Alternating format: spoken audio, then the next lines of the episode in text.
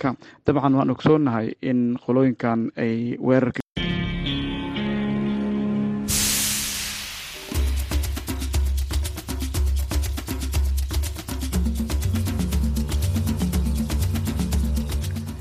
Hivi sasa ni saa moja na nusu usiku kwa saa za Afrika Mashariki, sawa na saa kumi na mbili na nusu jioni Afrika ya Kati. Hii ni idhaa ya Kiswahili ya Sauti ya Amerika, VOA, ikitangaza kutoka Washington. Karibu msikilizaji, popote pale unaposikiliza VOA Swahili. Ninayekukaribisha hivi sasa naitwa Mkamiti Kibayasi na mimi jina langu ni Harrison Kamau. Leo ikiwa ni Jumaa, Februari 3 mwaka wa 2023 Tunasikika kupitia redio Free Africa ambayo inasikika kote nchini Tanzania na eneo zima la maziwa makuu kupitia mawimbi ya masafa mafupi na redio Citizen inayosikika kote nchini Kenya. Vilevile tunasikika katika mtandao wetu wa www voa swahili.com.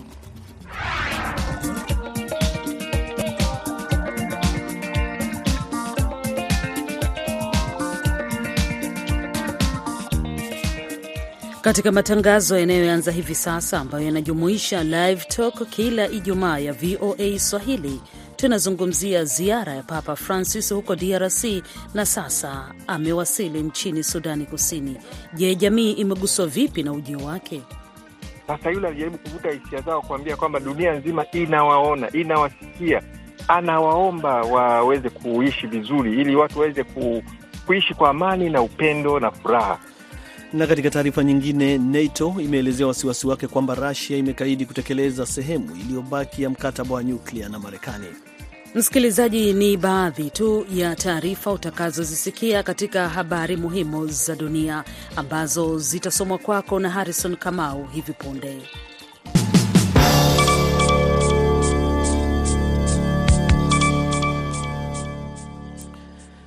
Kiongozi wa kanisa Katoliki Papa Francis ambaye yuko kwenye ziara ya siku nne muda mfupi uliopita amewasili Sudan Kusini akitokea DRC na kutarajiwa kuleta tija ya amani kwenye taifa hilo changa zaidi ulimwenguni na ambalo limeshuhudia mapigano ya muda mrefu na kupelekea janga kubwa la kibinadamu. Papa Francis amepokelewa na rais wa Sudan Kusini Salva Kiir kwenye uwanja wa ndege wa kimataifa wa Juba, huku maelfu ya watu wakijitokeza kumlaki licha ya joto jingi lililokuwepo kote kando ya barabara. Kutoka kwenye uwanja huo, watu wa kila dini na kila aina wamepanga foleni ndefu, baadhi wakipeperusha vibendera vya Vatican, Sudan Kusini na Uingereza, huku wengine wakiwa na t-shirt zenye picha ya Papa. Mkuu wa kanisa la Kianglikana ulimwenguni Kasisi Welby Justin na mkuu wa kanisa la Scotland Mchungaji Lynn Greenshields wataungana na Papa Francis Sudan Kusini, ikiwa kama hatua ya kuzingatia amani. Viongozi hao wanalenga kushinikiza viongozi wa kisiasa kuweka kando tofauti zao ili kutumikia wananchi. Taarifa zaidi tutaendelea kuzizungumzia kuhusu ziara ya Papa Francis barani Afrika wakati baada ya habari hizi kwenye kipindi chetu cha Live Talk. Rais Felix Tshisekedi wa Jamhuri ya Kidemokrasia ya Kongo anatarajiwa kuhudhuria mazungumzo yanayopangwa na Jumuiya ya Afrika Mashariki EAC mjini Bujumbura, Burundi, kesho Jumamosi, kuzungumzia mapigano yanayofanywa na kundi la M23. Afisa wa ikulu ya Kinshasa amesema kwamba mkutano umeitishwa na rais wa Burundi Evariste Ndayishimiye, mwenyekiti wa EAC, katika lengo la kupunguza mivutano kati ya Kongo na Rwanda ambayo inatuhumiwa kuwasaidia wapiganaji wa kundi la M23. Juhudi kadhaa za kidiplomasia zimefanyika kujaribu kusitisha uhasama huo, lakini hadi hivi sasa hazijafanikiwa. Mapambano kati ya wapiganaji wa M23 na jeshi la serikali pamoja na makundi yenye silaha huko Kivu Kaskazini yangali yanaendelea na juhudi za upatanishi zingali pia zinaendelea. Papa Francis ni kiongozi wa mwisho wa kimataifa kutoa wito wa kusitishwa ghasia hizo alipokuwa Kinshasa. Pendekezo la serikali ya Afrika Kusini kutaka kufadhili klabu ya mpira ya Uingereza ya Tottenham Hotspur imezua mjadala mkubwa na kumpelekea Rais Cyril Ramaphosa kutangaza kwamba hataunga mkono mpango huo. Idara ya utalii ya Afrika Kusini imetangaza wiki hii mipango ya kuingia makubaliano na klabu ya Tottenham ya kuitangaza Afrika Kusini kitalii, wakati nchi hiyo inakumbana na tatizo kubwa la ukosefu wa umeme, bei kali ya mafuta na chakula. Mpango huu utagharimu Afrika Kusini kiasi cha dola milioni 58 na kupelekea matangazo ya utalii kuchapishwa kwenye fulana za wachezaji wa klabu hiyo ya ligi kuu ya Uingereza ya Tottenham. Msemaji wa rais Ramaphosa Vincent Magwenya amesema kwamba hadhani kuna sababu ya kuridhisha imetolewa ili kuishawishi serikali kutumia kiasi kama hicho cha pesa. Mkurugenzi mkuu wa idara ya utalii ya Afrika Kusini Themba Humalo ametetea mpango huo ambao uliidhinishwa na bunge akisisitiza kwamba Afrika Kusini itapata faida kubwa. Unaendelea kusikiliza idhaa ya Kiswahili ya Sauti ya Amerika moja kwa moja kutoka hapa Washington DC. NATO mapema leo imeelezea wasiwasi wake kwamba Russia imekaidi kutekeleza sehemu iliyobaki ya mkataba wa nyuklia na Marekani, wakati hali ya taharuki ikiendelea kuongezeka kutokana na uvamizi wa Ukraine. Marekani imelaumu Moscow kwa kushindwa kuheshimu mkataba wa karibu mwongo mmoja wa New START. Jumanne, Marekani ilikosoa Russia kwa kusitisha uangalizi wa wataalam kwenye viwanda vya nyuklia kwa mujibu wa mkataba huo, pamoja na kumaliza mazungumzo, lakini alikulaumu taifa hilo lililokuwa hasimu wakati wa vita baridi kuendeleza programu za nyuklia zaidi ya ilivyokubaliwa. Washirika wa NATO kupitia taarifa ya pamoja wanakubaliana kwamba mkataba wa New START unahakikisha udhabiti wa kimataifa kwa kuweka udhibiti kwenye programu ya nyuklia za Rusia na Marekani. Rais wa Ukraine Volodymyr Zelensky leo anakutana na viongozi wa EU mjini Kiev akitarajiwa kuharakisha mkakati wa taifa lake kujiunga kwenye umoja huo pamoja na kushinikiza vikwazo zaidi dhidi ya Rusia. Hata hivyo, wachambuzi wanasema kwamba huenda hilo lisifanyike kwa haraka licha haja kubwa iliyoko ili kukabiliana na uvamizi wa Rusia nchini kwake. Ingawa EU imekuwa ikitoa msaada wake kwa Ukraine, bado haijaonyesha ishara yoyote ya kuharakisha mchakato wa wanachama. Kabla ya kikao cha leo, Zelenski alikutana na rais wa tume ya EU Ursula von der Leyen na jana Alhamisi kumshukuru pamoja na wenzake kutoka EU kwa msaada wao katika kulinda taifa lake pamoja na watu wake. Wakati huo huo, wizara ya ulinzi ya Uingereza imesema kwamba kundi la Wagner la Russia limepunguza viwango vya kuwashirikisha wafungwa kwenye mapigano. Ripoti zimeongeza kusema kwamba idara ya magereza ya Russia imeshuhudia kupungua kwa wafungwa wanaojiunga kwenye vita hadi elfu sita pekee tangu Novemba mwaka uliopita. Licha ya viongozi wa EU kuwepo nchini Ukraine, Rusia imeendelea kufanya mashambulizi kwenye mji wa mashariki wa Kramatorsk jana Alhamisi. Rais wa Peru Dina Bolate amewasilisha mswada mpya utakaoruhusu kuitishwa kwa uchaguzi mwaka huu kama hatua ya kutuliza nchi baada ya bunge kushindwa kukubaliana, huku siasa kali zikiendelea kwa wiki kadhaa sasa. Mswada huo ambao umeonyeshwa shirika la habari la Reuters unapendekeza kufanyika kwa uchaguzi wa bunge na, rai, wa, na rais hapo Oktoba mwaka huu na kisha waliochaguliwa wakichukua madaraka hapo Disemba, wakati wakihudumu kwa muda wa miaka mitano hadi 2028. Taifa hilo kwa kipindi cha wiki nane limeshuhudia maandamano makali dhidi ya serikali yaliyopelekea vifo vya takriban watu 48 wakati wa makabiliano kati yao na maafisa wa usalama na hasa kwenye maeneo ya kusini yenye utajiri mkubwa wa madini ya shaba. Waandamanaji wamekuwa akiitisha uchaguzi wa haraka baada ya rais wa mrengo wa kushoto Pedro Castillo kuondolewa madarakani Disemba mwaka uliopita. Waziri Mkuu Alberto Otarola anatarajiwa kuwasilisha mswada huo kwenye tume maalum ya bunge baadaye hivi leo.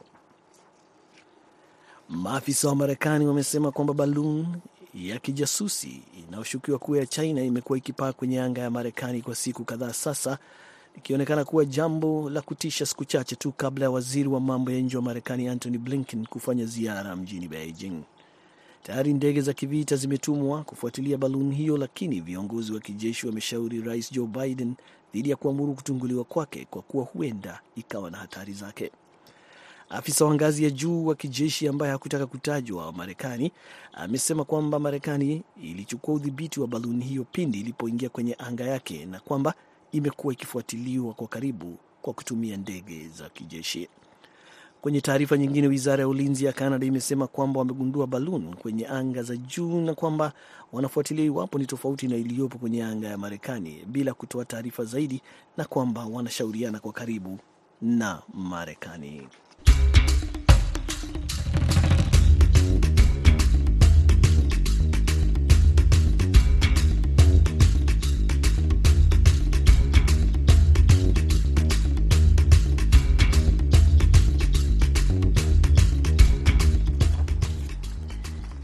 Naam, karibu kusikiliza Live Talk ya VOA Swahili kutoka hapa Washington, kipindi unachokipata kila Ijumaa kikiangazia masuala tofauti tofauti kuanzia kijamii, kisiasa, kiuchumi na mengineyo. Ndani ya takriban dakika 45 zijazo utakuwa nami Mkamiti Kibayasi, ambapo ninashirikiana na Harrison Kamau katika kuendesha mada inayohusu ziara ya Papa Francis huko DRC na hivi sasa ameshawasili Sudani Kusini. Wewe msikilizaji, pia una fursa ya kushiriki kwa kutupigia simu ukitumia namba yetu hapa studio. Kama upo nje ya Marekani, unaanza na plus 1 202 619 3151. Ninarudia kwa msikilizaji ambaye upo nje ya Marekani na ungependa kutoa mchango wako, basi tupigie moja kwa moja hapa studio kwa kupitia namba plus 1 202 619 3151. Kama nilivyodokeza hapo awali, Papa Francis, kiongozi wa kanisa Katoliki duniani, amefanya ziara nchini Jamhuri ya Kidemokrasia ya Kongo, DRC, tangu Januari 31 mwaka huu hadi hii leo ambapo hivi sasa ninavyozungumza ameshawasili nchini Sudani Kusini, nchi ambayo ni changa kabisa.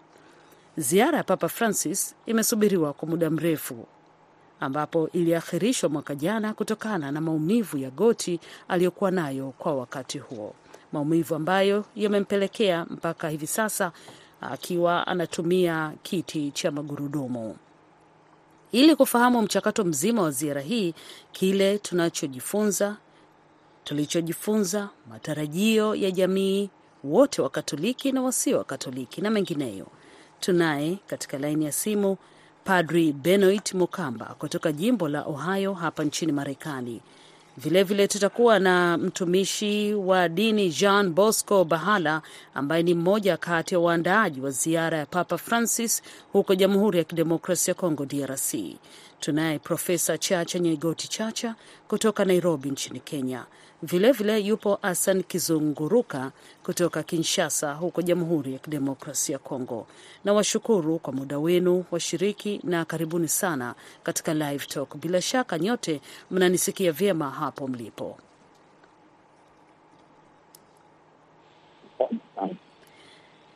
Basi uh, nianze moja kwa moja na Padri Jean uh, nianze moja kwa moja na Padri Benoit Mukamba kutoka Ohio hapa nchini Marekani. Uh, ziara hii ya Papa uh, imekugusa vipi? Uh, ziara hii imekuwa ya maana sana kwa sababu eh, Papa kwa kuwa ni mgonjwa wa goti aliania kweli kufika Kongo, na alipofika Kongo ni mtu amewapa nguvu wa Kongo wote na kuweza kuwaambia kama wao wako kama almasi, na akatumia mfano huo wa almasi kwa kuweza ku, uh, kuzungumzia maneno ya umaana wa, wa nini, umaana wa, wa uhai wa mtu, umaana wa shule na kulinda watoto, umaana wa umoja na uma, umaana wa kila mtu, kila mtu katika dignity yake, kila mtu mmoja katika dignity yake kama mtoto wa Mungu, na umana wa wao wote wa Kongo kuungana na kuweza kulinda nchi yao pamoja eh, na kuishi kama eh, jumuiya ya, wana, ya, ya wanadamu. Naam, uh, nashukuru kwa maelezo uliokuwa nayo. Uh, nije kwako Profesa Chacha Nyegoti Chacha. Ziara hii kama ulivyosikia imepokelewa kwa hisia mseto kwa Wakatoliki na hata wasio Wakatoliki. Kwa upande wako wewe Profesa Chacha Nyegoti Chacha, umeguswa vipi na ujio wa Papa Francis huko DRC na sasa yupo uh, Sudan Kusini? nafikiri ziara hii ni dhihirisho la azma yake na matarajio yake ya kuhudumia jamii kwa ujumla, hasa kuhakikishia waumini wa dini na madhehebu ya Kikatoliki na wale ambao sio waumini kwamba nchi za Afrika ambazo zina matatizo kwa sasa hivi, matatizo ambayo yameletwa na vita vya wenyewe kwa wenyewe, wakati mwingine kuingiliwa na baadhi ya majirani ambao wamefanya maisha ya wananchi wa kawaida kuwa hayana amani. Nafikiri ujumbe anaouleta ni kwamba yeye kama Papa Mtakatifu ameleta salamu za heri njema, na angependa ziara yake iweze kutumiwa kama kielelezo cha kuweza kuunganisha watu na sio kuwatenganisha, eh, kielelezo cha kuwafanya waweze kutafakari kwa nini vita inaendelea, kwa nini mali ghafi za hizi nchi zinaendelea kuporwa na kutumika bila kufanikisha maisha ya wananchi wa nchi hizo kama inavyopatikana.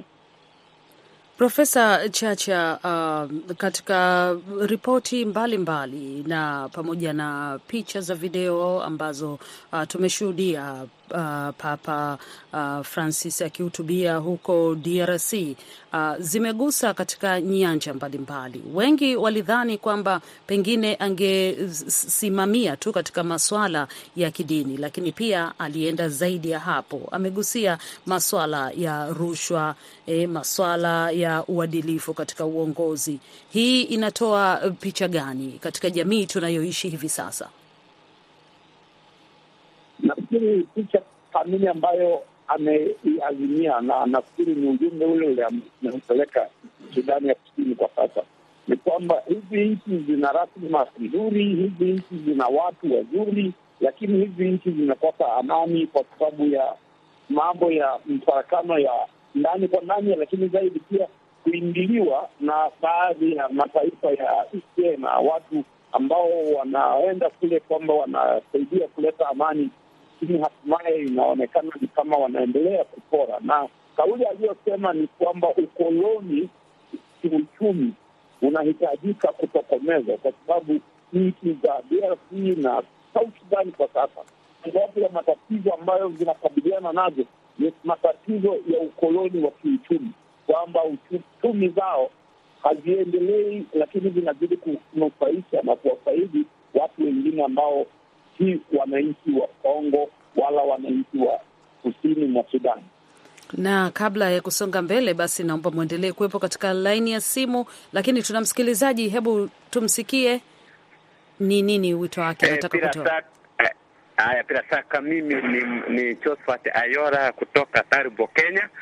E, ikiwa kwanza kama mimi Mkatoliki ama niseme Mkatoliki kama muumini ama mcha Mungu, nashukuru sana kwa e, e, e, Pope Mtakatifu anapozuru nchi hiyo, kwa sababu nchi icha ichakuwa na amani wakati mwingi, na katika mafundisho yake Mwenyezi Mungu tunafundishwa kuwa tujaribu kuwa vyombo vya kuleta amani palipo palipo penye amani imekosekana, tuweze kuleta tulizo mahali penye eh, kuna ma, ma, matatizo. Kwa hivyo amekuja kama eh, kama kama eh, eh, chombo cha kuweza uh, kuleta amani katika hiyo nchi na kuwaambia vile watu wanatakana kuishi, ili watu wanapoishi kwa amani, hata mambo ya madhehebu wanaweza kuhubiri vizuri, biashara zinaweza kuendelea vizuri, kilimo kitaweza kuendelea vizuri, na amani inaleta utulivu katika mambo mengi, hata chochote mambo ya ma, ma- mambo ya eh, biashara ama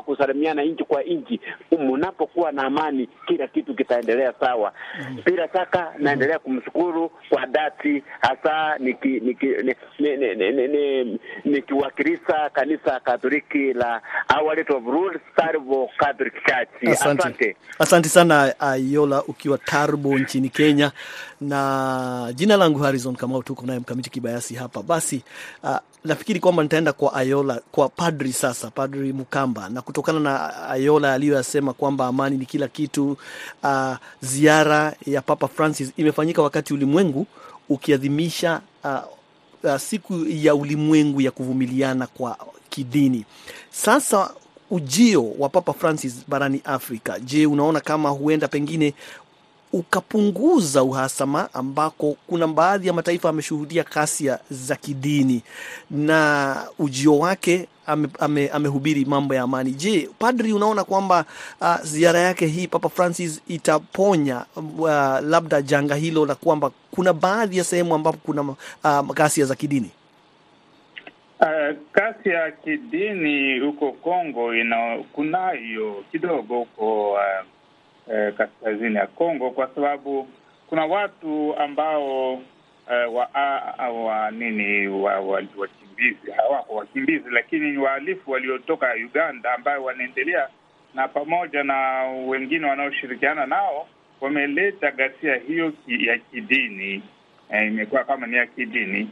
Na kujia kwake ujio wake eh, eh, Papa Francis eh, ni ni jambo ni kama taa imeangazia maneno yote ambayo na shida zote ambazo zinaangamiza Kongo. Kwanza Kongo ilikuwa kama imesauli, imesaulika mpaka wakati eh, nini eh, wakati huu na ni Rais Kisekedi ndio ameanza kuongea kuhusu Kongo na ni wanani wanao wanao Uh, wanaolete ghasia na vurugu Kongo na ni wanani, wana, wa, wa, wanani ambao ndio vibaraka vya hawa wakoloni wapya, wakoloni mamboleo, ni wakoloni, wakoloni wa kinini wa kiuchumi.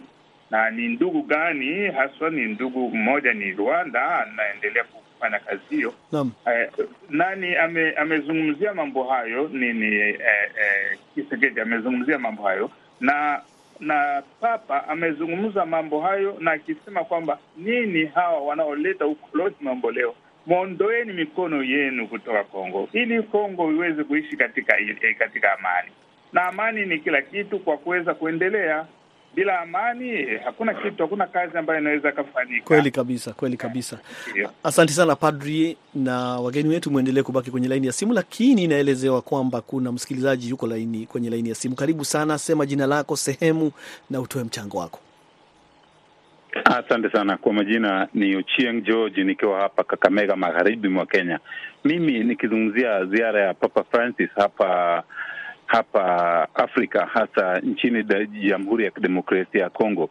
Naona Papa anapofika Kongo pale anaweza kuleta amani, anahubiri amani, ikizingatiwa ya kwamba Kongo imeweza kukumbwa na changamoto tofauti tofauti, ikiwemo ukosefu wa usalama. Kwa hivyo Papa anapokuwa pale, ikiwa pia lile ni taifa ambalo idadi kubwa ya waumini ni Wakatoliki, anapohubiri amani, basi wale wafuasi wengi wa Katoliki na wale wanaoamini uh, katika Ukristo wataweza kuzingatia hayo, na kwa sababu Papa ana ushawishi fulani na kanisa pia iko na ushawishi ya kuweza kuleta amani katika taifa. Kwa hivyo ziara ya Papa inaweza leta manufaa kwa Sudan na pia Kongo na bara nzima la Afrika, hasa katika eneo ambalo inatuzingira sisi. Asante sana. Ni Ochieng George. Shukran sana Ocheng George. Endelea kusikiliza Live Talk ya VOA Swahili kutoka hapa Washington DC. Nije kwako Padri Benoit Mukamba.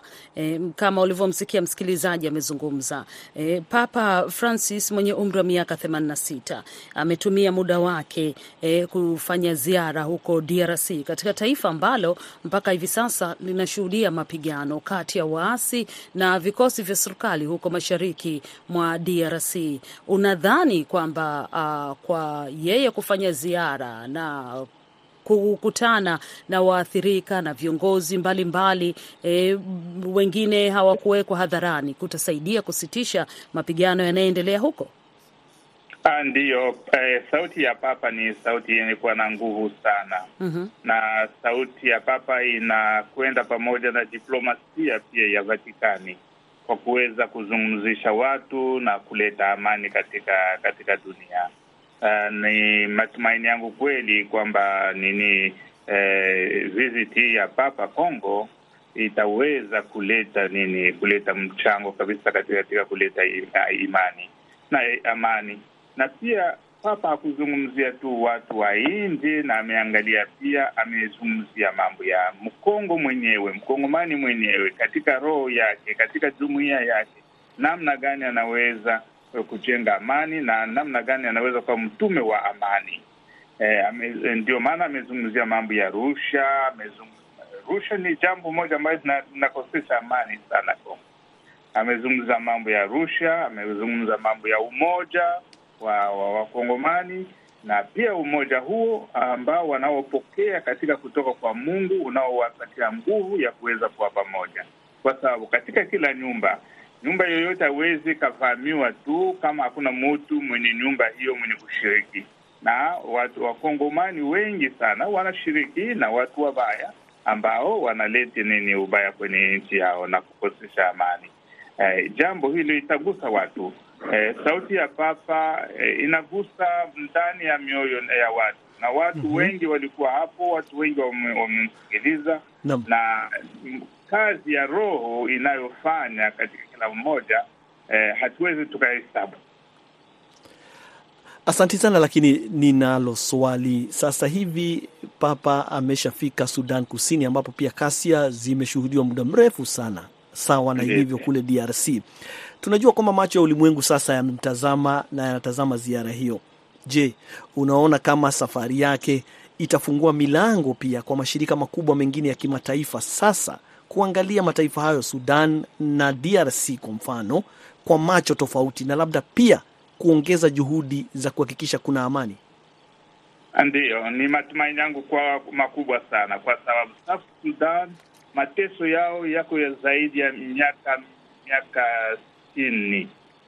Eh, wakati nikiwa seminari eh, wenzangu wa kutoka South Sudan walikuwa wanasema tangu miaka hamsini wamekuwa wakipigana, na ilikuwa ni kwenye miaka ya themanini tisaini wamekuwa wakipigana na mpaka leo, na baada ya kutengeneza nchi mbili mapigano yameendelea.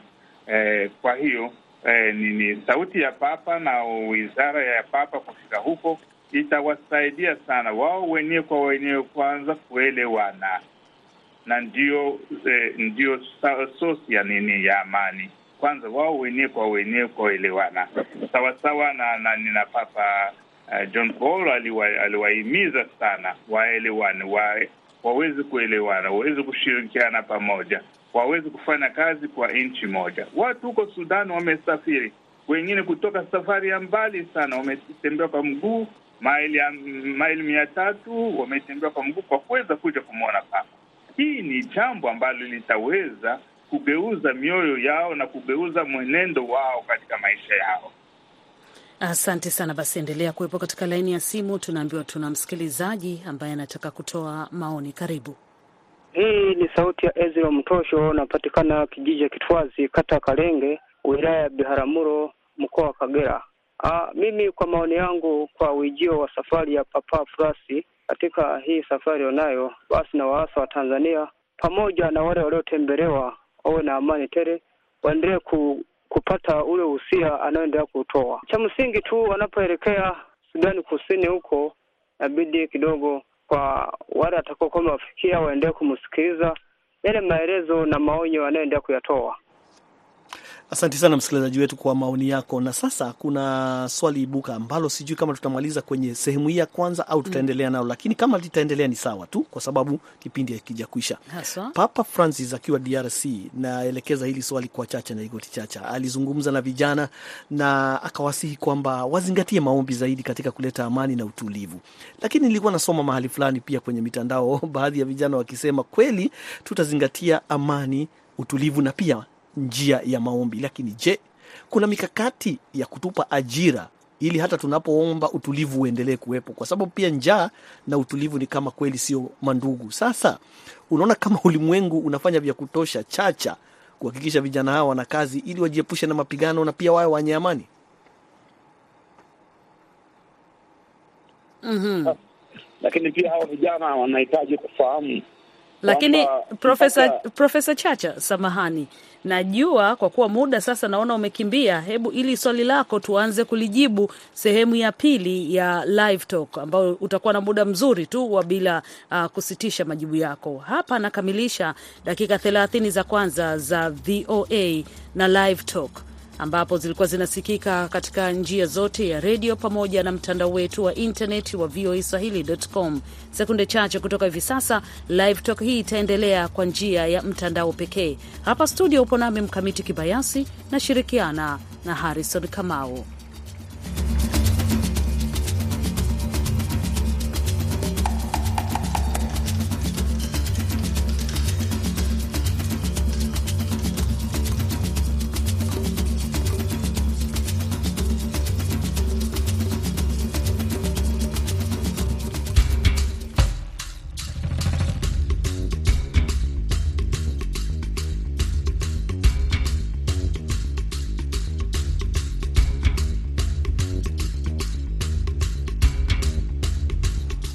Unaendelea kusikiliza matangazo ya Live Talk ya idhaa ya Kiswahili ya Sauti ya Amerika, VOA, ambayo sasa yanasikika kwa njia ya mtandao pekee, voaswahili.com, ambapo hivi sasa tunajadili kuhusu ziara ya Papa Francis huko Jamhuri ya Kidemokrasia ya Kongo, DRC, na vilevile vile katika taifa la Sudani Kusini ambapo tayari ameshawasili huko. Hapa studio, mimi ni Mkamiti Kibayasi, ninashirikiana na Harrison Kamau, ambapo uh, wageni washiriki katika mjadala huu ni Profesa Chacha Nyeigoti Chacha kutoka Nairobi, Kenya.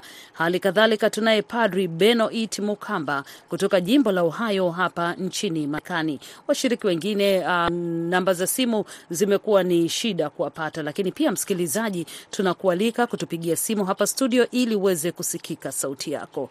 Iwapo unataka kutupigia simu, basi anza na plus 12026193151 kwa wewe ambaye upo nje ya Marekani. Kama nilivyosema, basi Harrison, tunafahamu Papa tayari ameshawasili huko Sudani Kusini, na tunaelezwa kwamba katika mji wa Juba umati wa watu ulijaa mno na ulijipanga katika mm -hmm. uh, kupokea ujio wa Papa wakipeperusha bendera za Sudani Kusini, mm -hmm. Uingereza, Scotland pamoja na Vatican. Lakini kabla ya hapo ulikuwa una swali ambalo lilienda kwa Profesa Chacha Nyaigoti Chacha. Huu ni muda sasa wa kulirudia ili Profesa Chacha aweze kutufahamisha kwa kina. Asanti sana. Nafikiri nitarudia tu kwa kifupi. Nilikuwa nazungumzia kwamba Papa akiwa kule DRC Kinshasa, akizungumza mbele ya vijana, alisema kwamba wazingatie maombi, lakini ikaona baadhi ya vijana wamesema basi ndiyo, maombi na amani tutazingatia, lakini je, nafasi au mikakati ya ajira vipi? Na hapo ndipo profesa alikuwa ameanza kujibu. Profesa, kama unanisikia, hebu endelea sasa na kujibu swali hilo. Na mimi nafikiri vijana walikuwa na sauti nzuri na Papa pia alikuwa na sauti nzuri.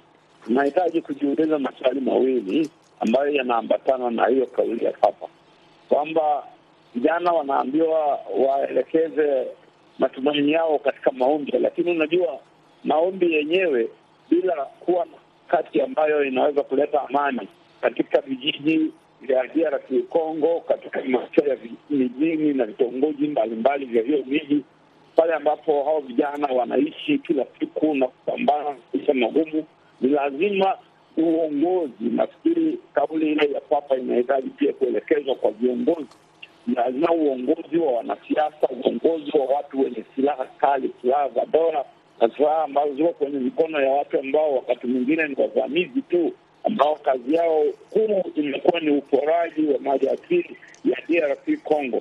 Lazima hao wakubali kwamba bila kuweka silaha zao chini na bila kuzungumza kuleta maafikiano ambayo yatawezesha watu kuwa na amani, hata hao vijana hawawezi kuwa na maisha mazuri. Kwa hivyo vijana, masuala waliomrudishia Papa katika mitandao ni masuala ya ukweli, kwamba je, tutawezaje kuzingatia maombi tu bila kuhakikishiwa kwamba tunaweza kupata ajira na tunaweza kupata chakula, kwa sababu maisha yetu ni magumu, na ni lazima uongozi wa nchi za Afrika uweze kuhakikishia hao vijana maisha yao ya siku zijazo, kwa sababu nchi ya DRC imepata shida nyingi sana, na tangu wakati wa miaka ya hamsini wakati wanapambana kuleta uhuru kutoka kwa mikono ya wakoloni mpaka wa leo, na ndio maana Papa amesema ukoloni wa kiuchumi pia ambao umeendelea mpaka hatua ya sasa lazima usitishwe, ndio maisha yaweze kuwa mazuri. Naam, uh, nije kwako uh, Padri Benoit Mukamba. E, Papa akiwa katika nchi ya Sudani Kusini. Uh, Sudani Kusini haitofautiani sana na Jamhuri ya Kidemokrasia ya Kongo. Uh, kwa nini nasema hivi? Kwanza ni nchi ambazo zote uh, zimepitia migogoro ya kisiasa, mapigano yenyewe kwa wenyewe, na upande mwingine ukija kuangalia katika swala la imani eh, uh, DRC ina Wakatoliki takriban milioni 45 lakini uh, kwa upande wa Sudani Kusini na wenyewe pia una waumini wa kutosha eh, wa dhehebu la Kikatoliki. Je, unadhani kwamba kile ambacho Papa amekifanya uh, katika Jamhuri ya Kidemokrasi ya Kongo DRC ndicho hicho pia atakifanya katika nchi ya Sudani Kusini au atachukua mkondo tofauti?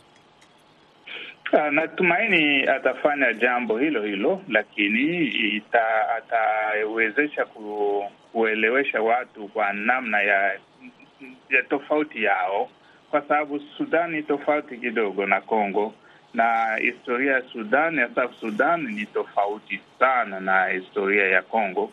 Na wakati Papa alikuwa akiwafundisha haswa mambo ya nini ya, ya, ya sala Ina, alianza namna gani? Aliwaambia kila mtu, hebu msiniangalie sasa, fungueni mikono yenu, mwangalie katika mikono yenu. Kisha akaanzisha mafundisho yake kutoka hapo kwenye mtu kuangalia mkono wake, kuangalia nini eh, eh, vile kila mtu alivyo alivyoundwa kwa njia yake na kwa vipaji vyake, alafu akasema fungeni mkono Unajua, mkono unaweza ukaufungua au ukafunga. Unaweza ukafungua, na mkono ndio kitu ambacho unapaswa kufanya, na mkono ndio kinakuletea eh, inakuletea wewe amani au inakuletea vurugu. Ukifunga mkono ni kupiga mtu kofi, inakuletea vurugu.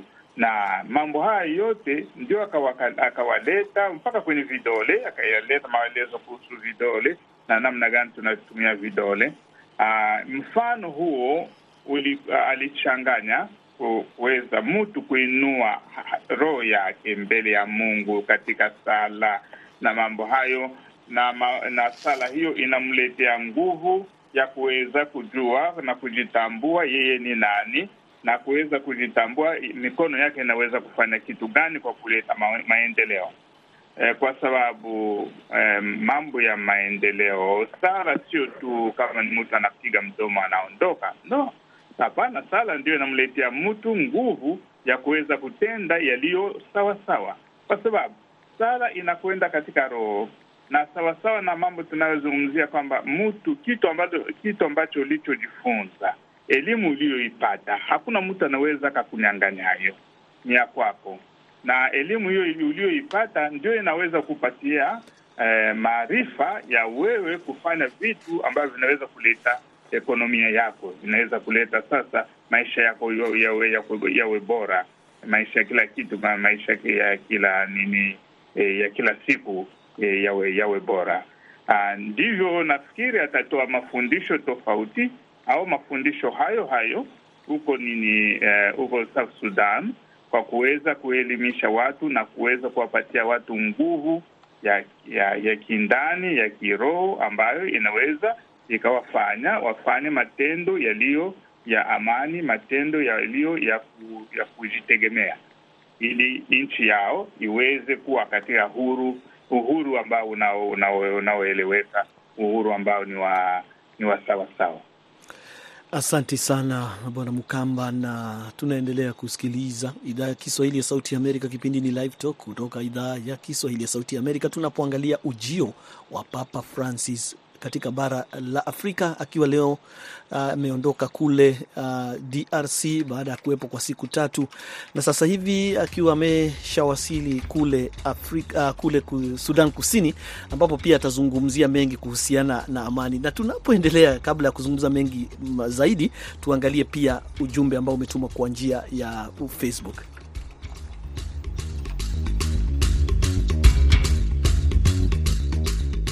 Naam, basi moja kwa moja anaanza na yeye Masanja Deus, anasema anapatikana Igate, Geita, Tanzania. Anasema ujio wake Papa una maana nzuri nzuri nzuri kabisa.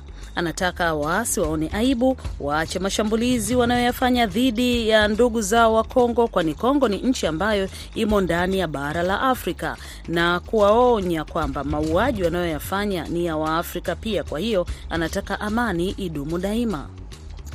Dio Kitungaso anasema pia anaitwa kama Big Brother kutoka Kigoma nchini Tanzania. Anasema Papa kufika DRC amekuja kuangalia M23 amefikia wapi, na kwa hivyo atapata habari zote za mipango yao na labda hatua itachukuliwa.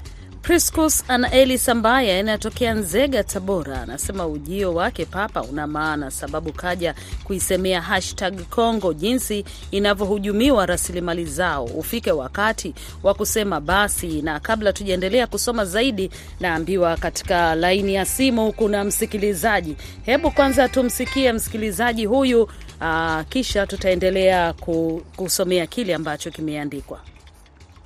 Ningependa kuingilia ama kuongelea juu ya Papa kuja kule DRC. Mi maoni yangu ninaonelea kuwa nikaona anaweza kuwa analeta umoja katika na kuwapa Wakristu nguvu ama wale waamini wa dini katika sasa barani Afrika. Solomon, unadhani kwamba baada ya ziara hii ya Papa Francis huko DRC pengine uh, hakutakuwa tena na mapigano yanayoendelea huko mashariki mwa DRC kati ya makundi ya waasi na vikosi vya serikali? Ndiyo, maanake sasa ukijaribu kuangalia kitu kama hicho, mpapa mwenyewe kuingilia hapa barani Afrika na kuja kuleta umoja ama kuelekeza watu kwa mienendo mzuri na imani yake ya kuwa sita ambazo zitakomeshwa.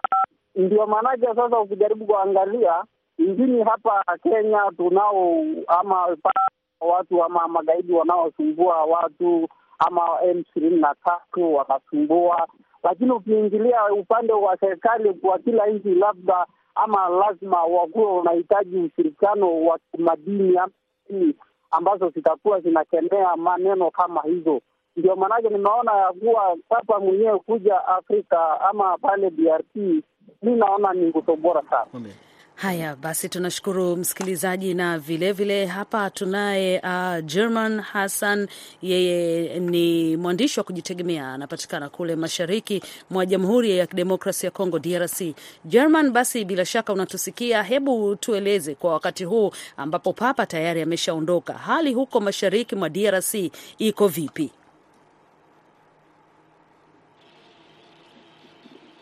German, unanisikia? Kwa hakika ni kama tuna matatizo kidogo, lakini tukimpata bado tutaendelea kuzungumza naye, kwa sababu tunataka tueleze hali halisi ilivyo. Bado yuko kwenye laini ya simu au imekatika? Haswa yupo kwenye laini ya simu, lakini inaonekana kuna hitilafu kidogo ya kimtandao. Ah, basi tunapomtafuta tunapomtafuta na naenda kwake Chacha Nyaigoti Chacha. Uh, Papa Francis amezungumzia amezungumzia kuhusu maovu mengi yaliyofanyiwa mataifa ya Afrika na hasa Kongo, na madini yakachukuliwa na mambo mengine mengi. Katika siku za karibuni tumeona vinyago vikirejeshwa Afrika na rasilimali zingine nyingi zikirejeshwa na mataifa ya Ulaya.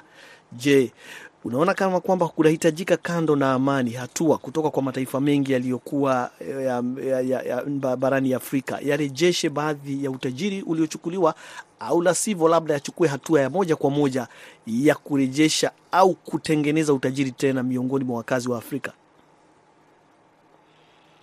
Mi nafikiria kuna umuhimu wa kuzungumzia hayo mambo, rasilimali mbalimbali zilizoporwa vitu ambavyo vina umuhimu sana na katika maisha ya watu. Kwa mfano vinyago hivyo ambavyo umetaja, vingine ambavyo vimewekwa kwenye majumba ya makumbusho huko Ulaya, katika miji mikuu ya Ulaya, Ubelgiji, huko Ufaransa na kwengineko. Tunahitaji kuzungumza, tunahitaji bara la Afrika lijadiliane na nchi ambazo zilikuwa makoloni, zilifika nchi hizi zikazitumia kama rasilimali zao na kupora malighafi kwa wingi. Madini yaliporwa kutoka Kongo mpaka sasa yanaporwa na sehemu nyingine. Hata South Sudan pia kuna vitu ambavyo vimeporwa kutoka huko.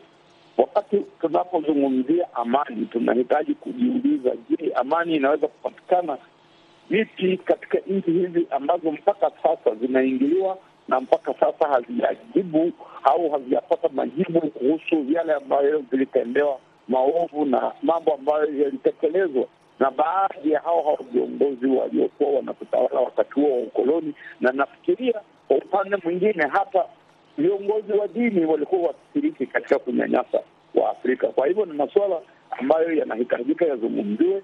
Labda familia kwa mfano za kina Patrice Lumumba zinahitaji ziliposidia, kwa sababu kwa nini walimuua Patrice Lumumba au wakoloni na kwa kushirikiana na wale wote waliokuwa wanamwona kama yeye ni adui ambaye haki yake ilikuwa inanyanyaswa na haki ya watu wake ilikuwa inanyanyaswa.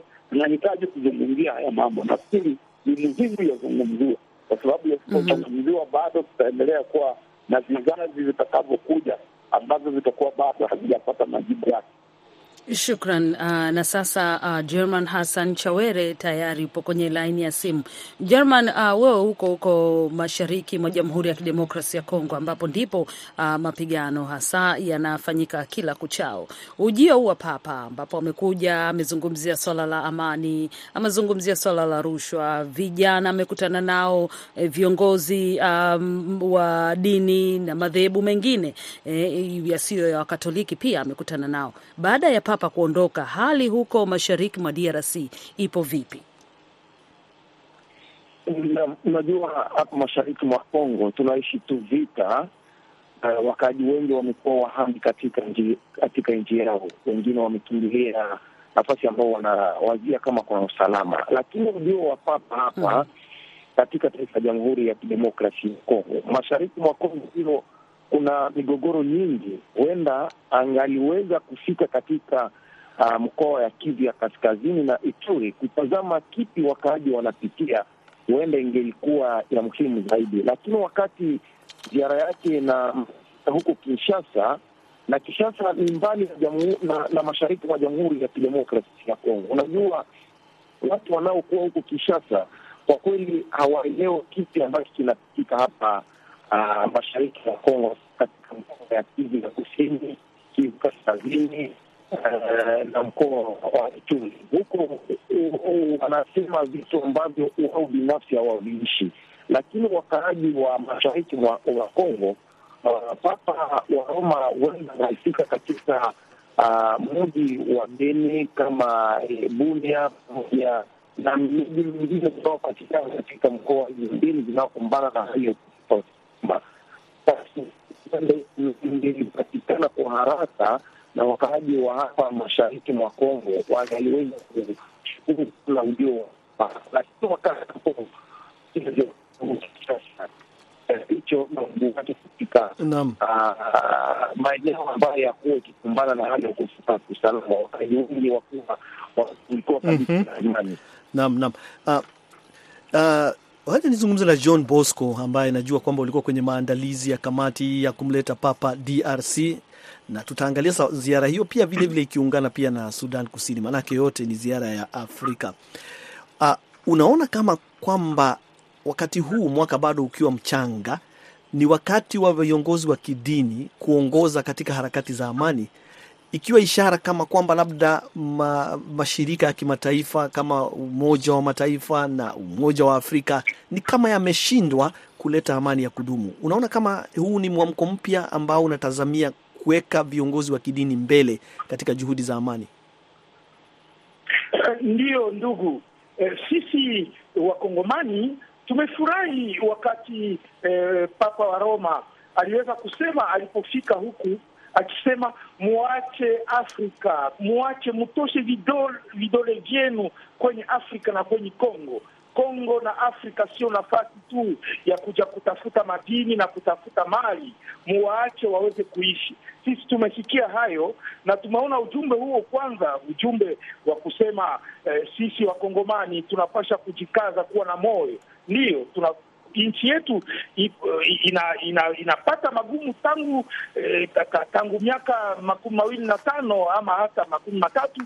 sababu ya vita vilivyotoka huko huko Rwanda na kuingia katika Kongo, na hivyo tunasema kwa leo watu wengi wa dunia wenye wamefuata ziara ya Papa Francis hapa kwetu walisikia ujumbe, walisikia kama sisi wa, wa, watu tunaoishi hapa tunapenda amani na tunataka amani. Mhm. Papa wa Roma ametujulisha ndio Sasa uh, Jean Bosco, Papa Francis amewajulisha, amewahamasisha amani ndio kitu muhimu, na vilevile umezungumzia kwamba ametaka mataifa uh, ya, ya, ya kigeni na hata yale ya majirani yanayoingilia masuala ya, ya, ya amani ya Kongo uh, ukose ukosefu wa amani Kongo yaache kufanya hivyo. Je, mtatekeleza vipi hili kuhakikisha kwamba Kongo inaendelea kupata amani ya kudumu? Tayari mmeshapata mwongozo na maneno mazuri kutoka kwa Papa. Maneno mazuri tuliyopata ni kwanza mafundisho mazuri eh, ku, ku, kwa kusema sisi tunapasha kusikilizana kati yetu. Inafaa kati yetu mambo hayo ya rushwa ya ukabila na menginepo yaweze ku, ku, ku, kuisha. Amewajulisha vijana kama wanapasha kutumika, na sisi tunajua vizuri ya kwamba kusudi amani iweze kurudi kunapasha kukuwa uhaki na justice. Hakuna huruma inayoweza ku- ku- kuwezekana, ijapokuwa mpaka leo wale wanaotenda mabaya aliyasema mbele ya uh, ushuhuda wa wale walioteswa na mambo yaliyopitikana katika mashariki ya Kongo. Alisema machozi yenu ni machozi yangu. Alisema kama eh, Kongo ni kama vile almasi na almasi hiyo inafaa watu waweze kuichunga, na dunia nzima imesikia ujumbe huo, Nasi pia tumepewa moyo, sababu tunajua kama tuna magumu mengi, ni kweli, magumu ya uongozi, magumu ya ukosefu wa, wa wakazi wa pesa na vinginevyo, lakini magumu ya kwanza tunayokuwa nayo yafaa kukuwe waongozi wenye kuweza ku- ku- kujaribu kuleta kwenye watu amani, kuleta kwenye watu masikilizano, na hiyo ni kitu muhimu kwetu kwa sababu ni, ni, ni hayo tunayoyafundisha kila siku. Eh, Maaskofu wengi wa Kongo waliweza kusema, walitoa sauti yao kwa kuweza kugombea haki za binadamu. Hata tumepoteza eh, mzee Muzirwa, unajua wakati huo alikuwa akigombea amani katika nchi yetu. Tunangojea Papa wa Roma aweze kumfanya mwenye heri kwa siku hizi zinazokuja. Sisi tunaomba kwa kweli katika nchi zetu za maziwa makuu amani iweze kurudia, na yale nchi nchi hizo zinazoleta eh, ujeuri kuleta ubakaji na mambo ya mabaya kama ya wale wa ADF huko eh, uh, huko mashariki wa Kongo waweze kuacha mambo wanaofanyiwa na hali, wale wanaowasaidia waweze kusikia kama ni vema kuweza kutumika pamoja na wakongomani kwa kuleta amani mm -hmm. katika nchi za maziwa makuu. Nam, asante sana. Unaendelea kusikiliza idhaa ya Kiswahili ya Sauti ya Amerika. Kipindi ni Live Talk.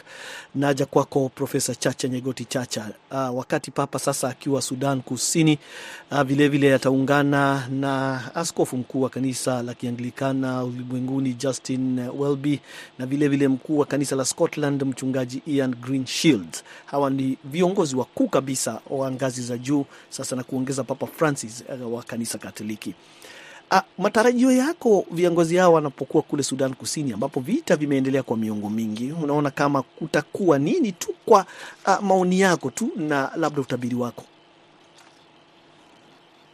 Nafikiri hao viongozi wanaleta salamu za heri njema, wanajaribu kuwaambia hao viongozi hasa hao Salva Kiir na Riek Machar kwamba wapatieni watu wenu amani, kwa sababu katika mahubiri yote ambayo hizi dini zinazingatia, mahubiri ambayo yanajali watu wote kwa pamoja, ili washirikiane, waweze kutafakari kwamba bila amani maisha ya mwanadamu yanakuwa maisha magumu. Na nafikiri sauti hiyo ikitoka kwa hao viongozi wa dini na madhehebu hayo yote ya dini, zitakuwa ni sauti ambazo zinaweza kuwashinikiza hao viongozi ambao wamekataa kabisa katakata kushirikiana na kuleta amani katika nchi ya South Sudan.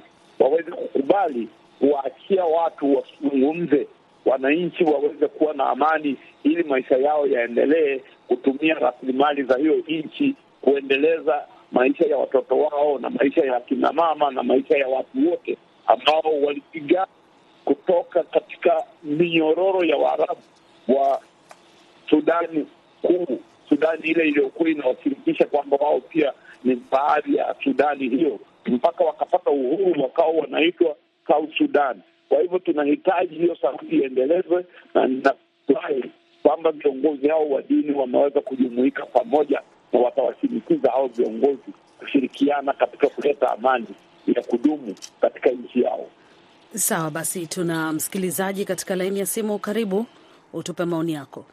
Kwa jina naitwa Mr. Mgishagwe Rauriani, nipo ndani ya mkoa wa Kagera katika wilaya ya Bukoba vijijini tarafa Rubare kata Buchera, kuhusu ziara ya Baba Francis ambaye ni papa mkuu wa kanisa Katoliki nchi nzima, nazungumza duniani. Katika ziara yake ni kwamba ziara yake ni ya kuleta amani katika nchi za Kiafrika, ikiwa ni pamoja na kuhamasisha watu kwanza kumjua Mwenyezi Mungu. Maana naposema kumjua Mungu ni pale ambapo yeye kama yeye ametamka hata wale waliomsulubu Yesu Kristo walimrudia Mwenyezi Mungu alafu wakasamehewa. Kwa hiyo kwa hawa watu wanaouawa wako nchini DRC, hata kama huenda walikuwa na makosa, kwa hiyo ni haki ya kusamehewa, wakaacha haya mauaji yanayoendelea huko DRC Congo. Kikubwa amani kutawala duniani kote. Asante sana msikilizaji. Basi muda ukiwa unakimbia, nije kwako Padri Mukamba wa Ohio, nikupe uh, dakika moja uweze kutoa uh, wito kwa jamii inayosikiliza hivi sasa kuhusiana na mada hii ya ziara ya Papa Francis huko DRC na Sudani Kusini. Nashukuru sana msemaji. Eh, katika mambo haya yote ambayo Papa amefanya, mafundisho yote, matumaini yangu na sala yangu ni kwamba watu wasiache jambo hili na mafundisho yote yapite haraka sana katika mawazo yao, kwa sababu mtu na katika mambo yote anayoyafanya yanaanza ndani ya roho yake, na roho mtu, uro, mtu kama roho ndio chemchemi ya mtu eh, kama kama mwili na matendo yote anayofanya. Eh, kwa hiyo na maombi yangu itaendelea kuwa watafakari, watafakari maneno haya yote, waweze kurudia kusikiliza tena mafundisho haya ya Papa Francis eh, katika eh, katika wakati alipokuwa Kongo na wakati anapokuwa sasa uh, Sudani ya, ya Kusini wafikirie maneno hayo, wachugue wachugue maneno hayo kwa kijumla eh, mm -hmm. kwa kijumla na, na kwa maanani sana, kwa sababu ndio maneno hayo yanayojenga watu yanayojenga na mm -hmm. yanajenga pia eh, ni, ni jumuiya nzima kwa kuweza kuleta amani. Asante. Asante sana Jan Bosco. Tunapoendelea ama kukaribia kumaliza kipindi chetu hivi leo, wewe ulikuwa DRC, umeshuhudia mikutano moja kwa moja ukiwa kule kulingana na ulivyoona vijana hasa ambao walionekana kufurahia sana ujio wa Papa Francis, unaona kama wakati umefika, labda kuna mabadiliko ya mtazamo wa mambo, ambapo vijana huenda wamechoka na mapigano ya kila siku na sasa wanataka mbinu tofauti za kurejesha amani nchini. Wewe kwako utasemaje? Mimi nasema eh, kama ujumbe Papa wa, wa Roma ametupatia amepatia vijana ni ujumbe mkubwa sana alisema vijana watumike, wajue kama hakuna kitu kinaweza kuwezekana kama watu wafanye kazi. Alisema wakimbie rushwa, waweze kukimbia mambo yale yote yanaweza kuleta ubaya na kuweza kukosesha masikilizano kati ya watu. Sisi tunajua ya kwamba eh, ijapokuwa nchi yetu ina magumu mengi, ijapokuwa ina ina ina inaporwa na, na wale wenye kutafuta kukamata mali zenye kuwa katika nchi yetu sisi tunajua kama kesho nchi hii ina itaweza kupata amani, itaweza kuendelea, lakini watu wanapasha kuweza kutengeneza, viongozi wanapasha kujaribu kufanya kama vile tunavyosema katika mwaka huu, wanapasha kufanya namna yote waweze kupata eh, yale eh, sababu tuko katika mwaka wa uchaguzi, waweze kupata uchaguzi unaokuwa katika usawa na mambo na, na, na kama hivi ndivyo tunavyongojea kwa siku hii. Nashukuru sana kwa mchango huo, na kwa kweli kama tungekuwa na muda mrefu zaidi tungepata kujua kabisa kabisa hali ilivyokuwa, tupate taswira ya mambo yalivyokuwa, lakini navyoona mkamiti, muda nao unakimbia na karibu muda tu unatupa kisogo. Labda nichukue nafasi kuwashukuru wageni wetu wote walioshiriki leo, Padri Mukamba, Chacha Nyaigoti, Chacha John Bosco Bahala na wengine wote, upande wa pili tukiwa naye Aida Isa. Tumekuwa pia na msimamizi wetu Abdi Shakur Abud. Jina langu Harrison Kamau na tumekuwa naye Mkamiti Kibayasi hapa studioni, tukikutakia kila la heri popote ulipo kutoka hapa Washington DC. Kwa heri ya kuonana.